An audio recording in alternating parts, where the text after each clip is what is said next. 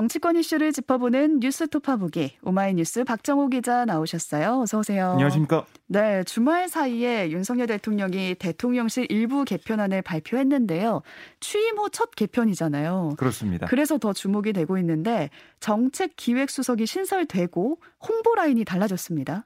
네, 이관섭 한국무역협회 상근 부회장이 정책기획수석에 임명됐고요. 대외협력특보로 자리를 옮긴 최영범 홍보수석 후임에 김은혜 전 윤 대통령이 당선인 비서실장이 발탁이 됐습니다.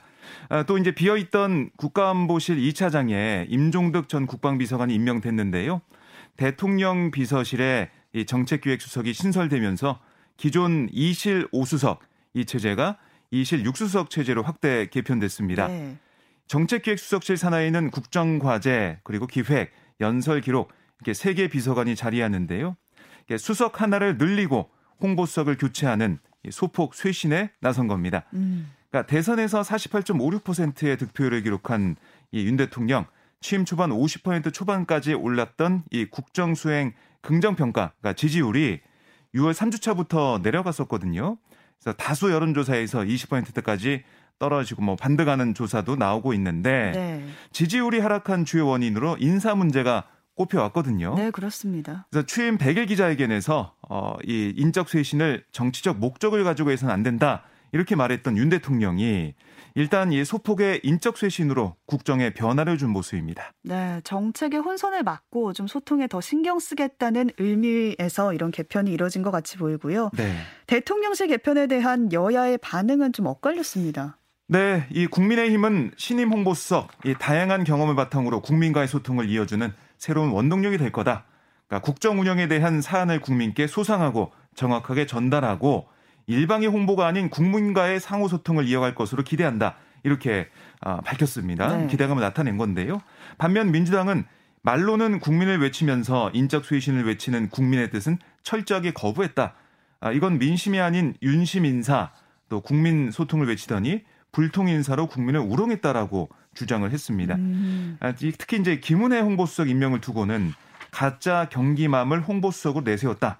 사적 인연을 쳐내라니 더 측근을 임명했다. 당면한 위기를 홍보 부족에서 찾는 것이냐 이렇게 비판을 했고요. 그리고 이제 큰 폭의 인적 쇄신이 필요하다는 목소리, 특히 이제 이준석 전 대표를 둘러싼 다툼이 국민의힘 내용으로 번진 상황에서 이 정무 라인 등의 쇄신이 없었다는 거 아쉽다 이런 음. 목소리도 나오고 있습니다. 아, 그리고 이제 김은혜 수석은 육 일 지방선거 과정에서 후보 이 재산 신고 때 배우자 소유 건물과 증권 등 이 모두 십육억 정도를 축소 신고한 혐의를 받고 있는데요. 경찰 조사를 받는 김 수석을 이 대통령실 수석에 임명한 거 부적절하다 이런 음. 지적도 있습니다. 여야 평가는 엇갈리고 있지만 어쨌든 소폭으로 인적 쇄신이 됐다는 거 네. 알려드리고요. 그렇습니다. 지난주 금요일에 윤석열 대통령과 국회의장단 만찬이 있었는데요. 이 자리에서 여야 중진들이 모여서 좀 얘기할 수 있는 자리를 만들자 이런 제안이 나왔습니다. 네, 민주당 출신의 김진표 국회의장이 이 한국 정치의 후진성을 거론하면서 정치 경험이 많은 중진들에게 역할을 주지 못한 것도 하나의 원인이다 음. 하고 진단하며 이 중진협의회 설치를 제안했는데요. 네. 그러니까 이게 독일 연방의 롤모델이 있어요. 그러니까 교수단체 중진 모임인 원로협의회가 쟁점 법안이나 이견이 있는 안건을 조정하고 또 의회 구성원들은 그 합의사항을 존중하는 문화가 독일엔 확립이 돼 있거든요. 음. 이걸 좀 따라하자 뭐 이런 네. 얘기인데 윤 대통령은 참 좋은 생각일 것 같다. 라고 화답했다고 하는데 이 김 의장이 여기에 대해서 어제 다시 기자들에게 설명을 했습니다. 원칙적 대상은 사 선 이상으로 하되 처음부터 오 선부터 하는 것도 방법이다. 왜냐하면 여야가 오 선이 영선명씩 동수다. 그래서 이것부터 하자 이런 얘기를 하고 있고요. 거기에 원내대표, 정책의장 또 필요할 때는 민생 현안을 다루는 상임위원장 등이 참석해서 토론할 수 있다. 이렇게 강조를 했습니다. 네. 아, 다만 이제 여야 각당 내부 사정이 좀 복잡하잖아요. 뭐 비대위 체제도 있고 이 지도부도 자기 안 꾸려진 민주당 모습도 있는데요. 여야 간 이 첨예한 대치 국면 속에서 중재자를 이 자임할 중진 그룹에 얼마나 힘이 실릴지 좀 불투명해 보이는 상황이기도 하고 또 실제 상설화나 활발한 운영 여부는 미지수다 이런 음. 목소리가 나오고 있습니다.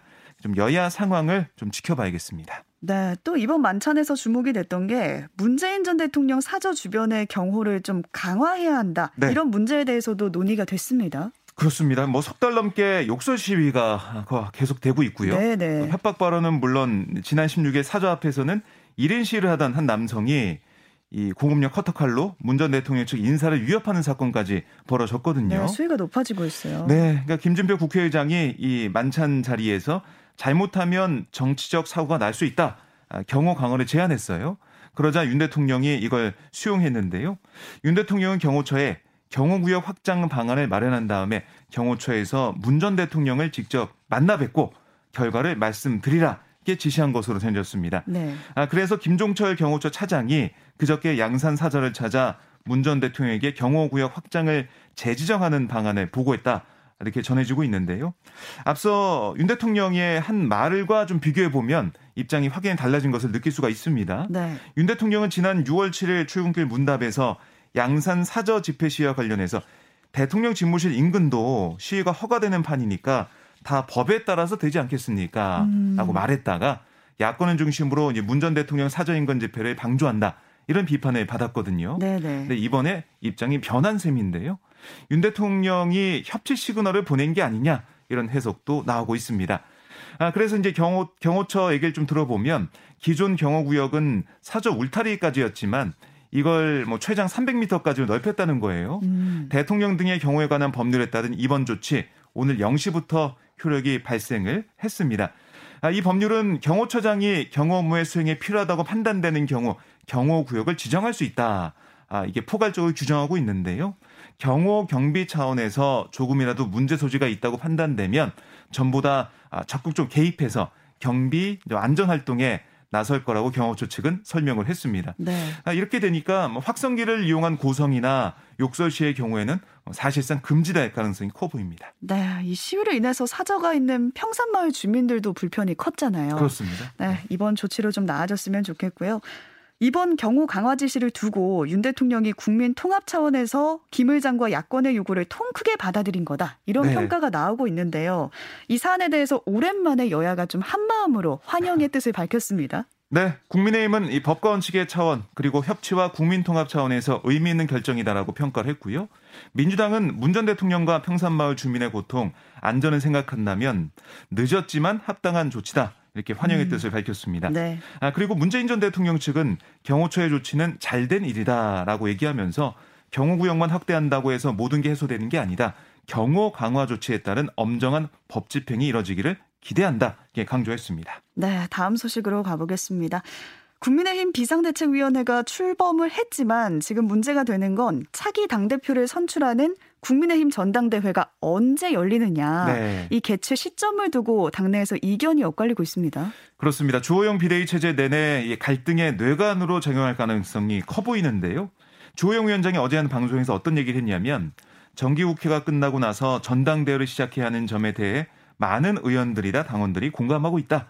이월에 전당대회를 시작하면 뭐 이 내년, 그러니까 일월 말이나 이월 경에 아마 새 지도부가 뽑힐 거다, 이렇게 말을 했고요. 그러니까 네. 십이월에 전당대회 시작하면, 그리고 이제 집권 첫 해 정기국회는 대정부 질문에 대해 방어를 해야 하고 필요한 법안도 통과시켜야 한다. 또 국정감사와 예산안 통과도 있다라고 강조를 했습니다. 그러면서 이 중요한 국회 기간 중에 여당이 당대표를 뽑는다고 전당대회를 하는 거, 국민의 눈에는 당권 싸움하는 게 아니냐, 이렇게 비칠 수도 있다라고 우려를 했는데요. 네. 하지만 당내에선 다른 얘기도 나오고 있어요. 유력 당권 주자 중 한 명인 김기현 의원, 연말에 전당대회를 해야 된다라는 어. 주장을 하고 있, 있거든요. 그러니까 연말에는 뽑아야 된다는 거예요. 음. 해를 넘기지 말고. 그러니까 지난해에는 정기국회 중에 대선 주자도 뽑았다. 그러니까 최대한 빨리 전당대회를 치르는 게 당 안정화를 위해 필요하다라고 주장을 했습니다. 조기 전당대회를 하자는 거네요. 그렇습니다. 좀 빨리 하자는 음. 거고, 그러니까 새해 벽도, 새 출발 때에도 여전히 비정상 상태를 지속한다면 자칫 국정 동력의 상실로 이어질 수 있다라고 지적을 했습니다. 네. 반면 차기 당권 주자로 또 꼽히고 있는 안철수 의원, 내년 초 개최 쪽으로 마음이 기운 것으로 알려지고 있는데요. 음. 아, 이 전당대회를 언제 하느냐, 이게 이 주자들 각 상황에 비춰볼 때 유리한 국면이 다 있거든요. 네. 거기에 맞춰서 얘기를 하는 게 아니냐, 아, 이렇게 분석이 되고 있고요. 아, 특히 이제 이준석 전 대표에 대한 경찰 수사 결과, 이게 또 전당대회 변수로 작용할 수도 있, 있다라는 얘기도 나오고 음. 있어요. 그러니까 이 전 대표의 경우에는 당원권 정지 육 개월 징계가 끝나는 내년 일월, 팔월 이후에 전당대회가 열리게 되면 또 다시 한번 당대표 도전에 나설 가능성도 있거든요. 네. 여러 가지로 시점에 의미가 좀 담겨있는 그런 상황입니다. 이 시점을 놓고 당내에서 계속 신경전이 펼쳐질 것 같고요. 네. 또 주말 사이 이준석 전 대표의 글도 눈길을 끌었어요. 이 전 대표의 전 수행원이 자신에 대한 폭로를 하자 에스엔에스에 책임을 묻겠다 이런 반응을 내놓은 건데 먼저 이 전 수행원 어떤 폭로를 한 건지부터 설명을 해 주실까요? 네. 그러니까 이천십육 년 이 전 대표를 한 달 정도 수행했던 임모 씨가 앞서 이제 보수 성향 유튜브 채널 인터뷰에서 이 전 대표가 밥을 잘 안 사줬다. 음. 뭐 같이 먹어도 계산을 안 해준다. 그래서 내가 하기도 했다. 이런 얘기를 하거나 네. 이미 내 편이다 싶으면 인사를 절대 안 했다. 아, 자기한테 도움이 될 것 같은 사람한테만 인사했다. 라고 주장을 했는데요. 아, 이 전 대표는 그동안 관련 인터뷰에 반응을 내놓지 않았지만 강신업 변호사가 아, 임 씨의 추가 증언이라고 주장하는 글을 에스엔에스에 게시하자 아, 경고에 나선 그런 모습을 보이고 있습니다. 네. 그러니까 강 변호사는 이 페이스북에 윤석열 대통령 부인 김건희 여사의 팬클럽 건희사랑 카페 글 하나를 공유했는데요. 이 글의 작성자는 이 전 대표에 대한 아, 이 임모 씨, 임 씨의 증언이라면서 회의 도중 갑자기 일어나서 뭐 중얼중얼거리면서 주위를 돌아다니는 독특한 사람이다. 뭐 최근에 이 전 대표의 행동을 보고 이 전 대표의 부모님이 찾아와서 울며불며 자제하라고 사정을 해도 말을 듣지 않았다. 뭐 이런 음. 몇 가지 내용을 올렸어요. 네. 에, 그러자 이 전 대표는 육 년 전 처음 선거에 나갔을 때 한 달 정도 수행했던 분이 여기저기 많은 말을 하고 다닌다라고 날을 세웠고요. 또 임 씨에게 보낸 문자 메시지를 공개하면서 무슨 상황인지 모르겠지만 철저하게 대응하겠다 이렇게 밝혔습니다. 네. 예, 앞으로 이제 이 문제가 진실 공방으로 번질 걸로 좀 예상이 되고 음. 또 이 전 대표를 향한 국민의힘 내부 아니면 그 안팎에서 당 안팎에서 여러 가지 비판 또 자질 문제 이렇게 계속 거론하고 있는 그런 모습입니다. 네. 또 민주당은 지금 전당대회 중이잖아요. 주말 네. 사이 호남에서 권리당원 투표가 있었는데 이재명 당대표 후보가 호남에서도 이틀 연속 압승을 거두면서 대세론을 이어가고 있습니다. 그렇습니다. 뭐 칠십 퍼센트 후반대 이 득표율을 그저께랑 어제 계속 보이고 있는데요. 네. 그래서 이 권리당원 투표 결과 열다섯 개 시도 누적 득표율이 칠십팔 점 삼오 퍼센트를 기록했어요. 그러니까 이십일 점 육오 퍼센트를 기록한 박용진 후보를 크게 앞섰습니다. 그러게요. 그러니까 지난주에 이제 순회 경선의 반환점이던 충청 경선 종료 직후에는 칠십팔 점 육오 퍼센트를 기록하던 이 후보의 득표율은 호남 이 상황을 거치면서 비슷한 수준을 유지하게 된 건데요. 결국 어대명 아니냐, 어차피 대표는 이재명 아니냐 이런 얘기가 뭐 기정사실화 됐다. 이런 얘기가 나오고 있습니다. 네. 광주 전남북의 권리당원이 사십이만여 명으로 전체 권리당원의 삼십육 퍼센트에 육박하거든요. 거기다가 민주당의 지역 기반인 호남의 선택이 수도권에도 영향을 주는 경향이 계속 보여왔어요. 그래서 이렇게 볼 때 이제 이제 경기랑 서울만 남아 있거든요. 음. 여기서도 이재명 후보가 좀 압승을 거두지 않을까 이런 예측이 많이 좀 나오고 있습니다. 아, 다만 뭐 지금 보면은 일반 당원 여론조사도 있고 일반 국민 여론조사도 있고 대의원 조사는 남아 있어요. 네. 여기에 박용진 후보가 신라카드 희망을 걸 수밖에 없는 상황이 됐는데 좀 상황은 어려워졌다라고 볼 수가 있겠고요. 음. 여론조사에서도 일 차 발표 때 이재명 후보가 또 압승을 했었거든요. 그렇기 때문에 뒤집기는 어렵지 않겠냐 이런 관측이 좀 지배적입니다. 아울러 최고위원 경선에서도 당선권에 정청래, 서영교, 장경태, 박찬대 후보 같은 네 명의 친 이재명 후보들이 들어갔거든요. 역대 경선에서 호남 지역 결과가 수도권에서도 계속 이어지고 있으니까 비슷하게 이어지고 있으니까 이번 주 마지막 수도권 경선에서도 이 네 명의 이 친 이재명계 후보들이 당선권에 들어가지 않겠냐 이런 관측이 좀 많이 나오고 있습니다. 네, 아직까지는 큰 이변이 없는 민주당의 전당대회 소식까지 전해주셨습니다. 오마이뉴스 박정호 기자와 함께했습니다. 고맙습니다. 고맙습니다.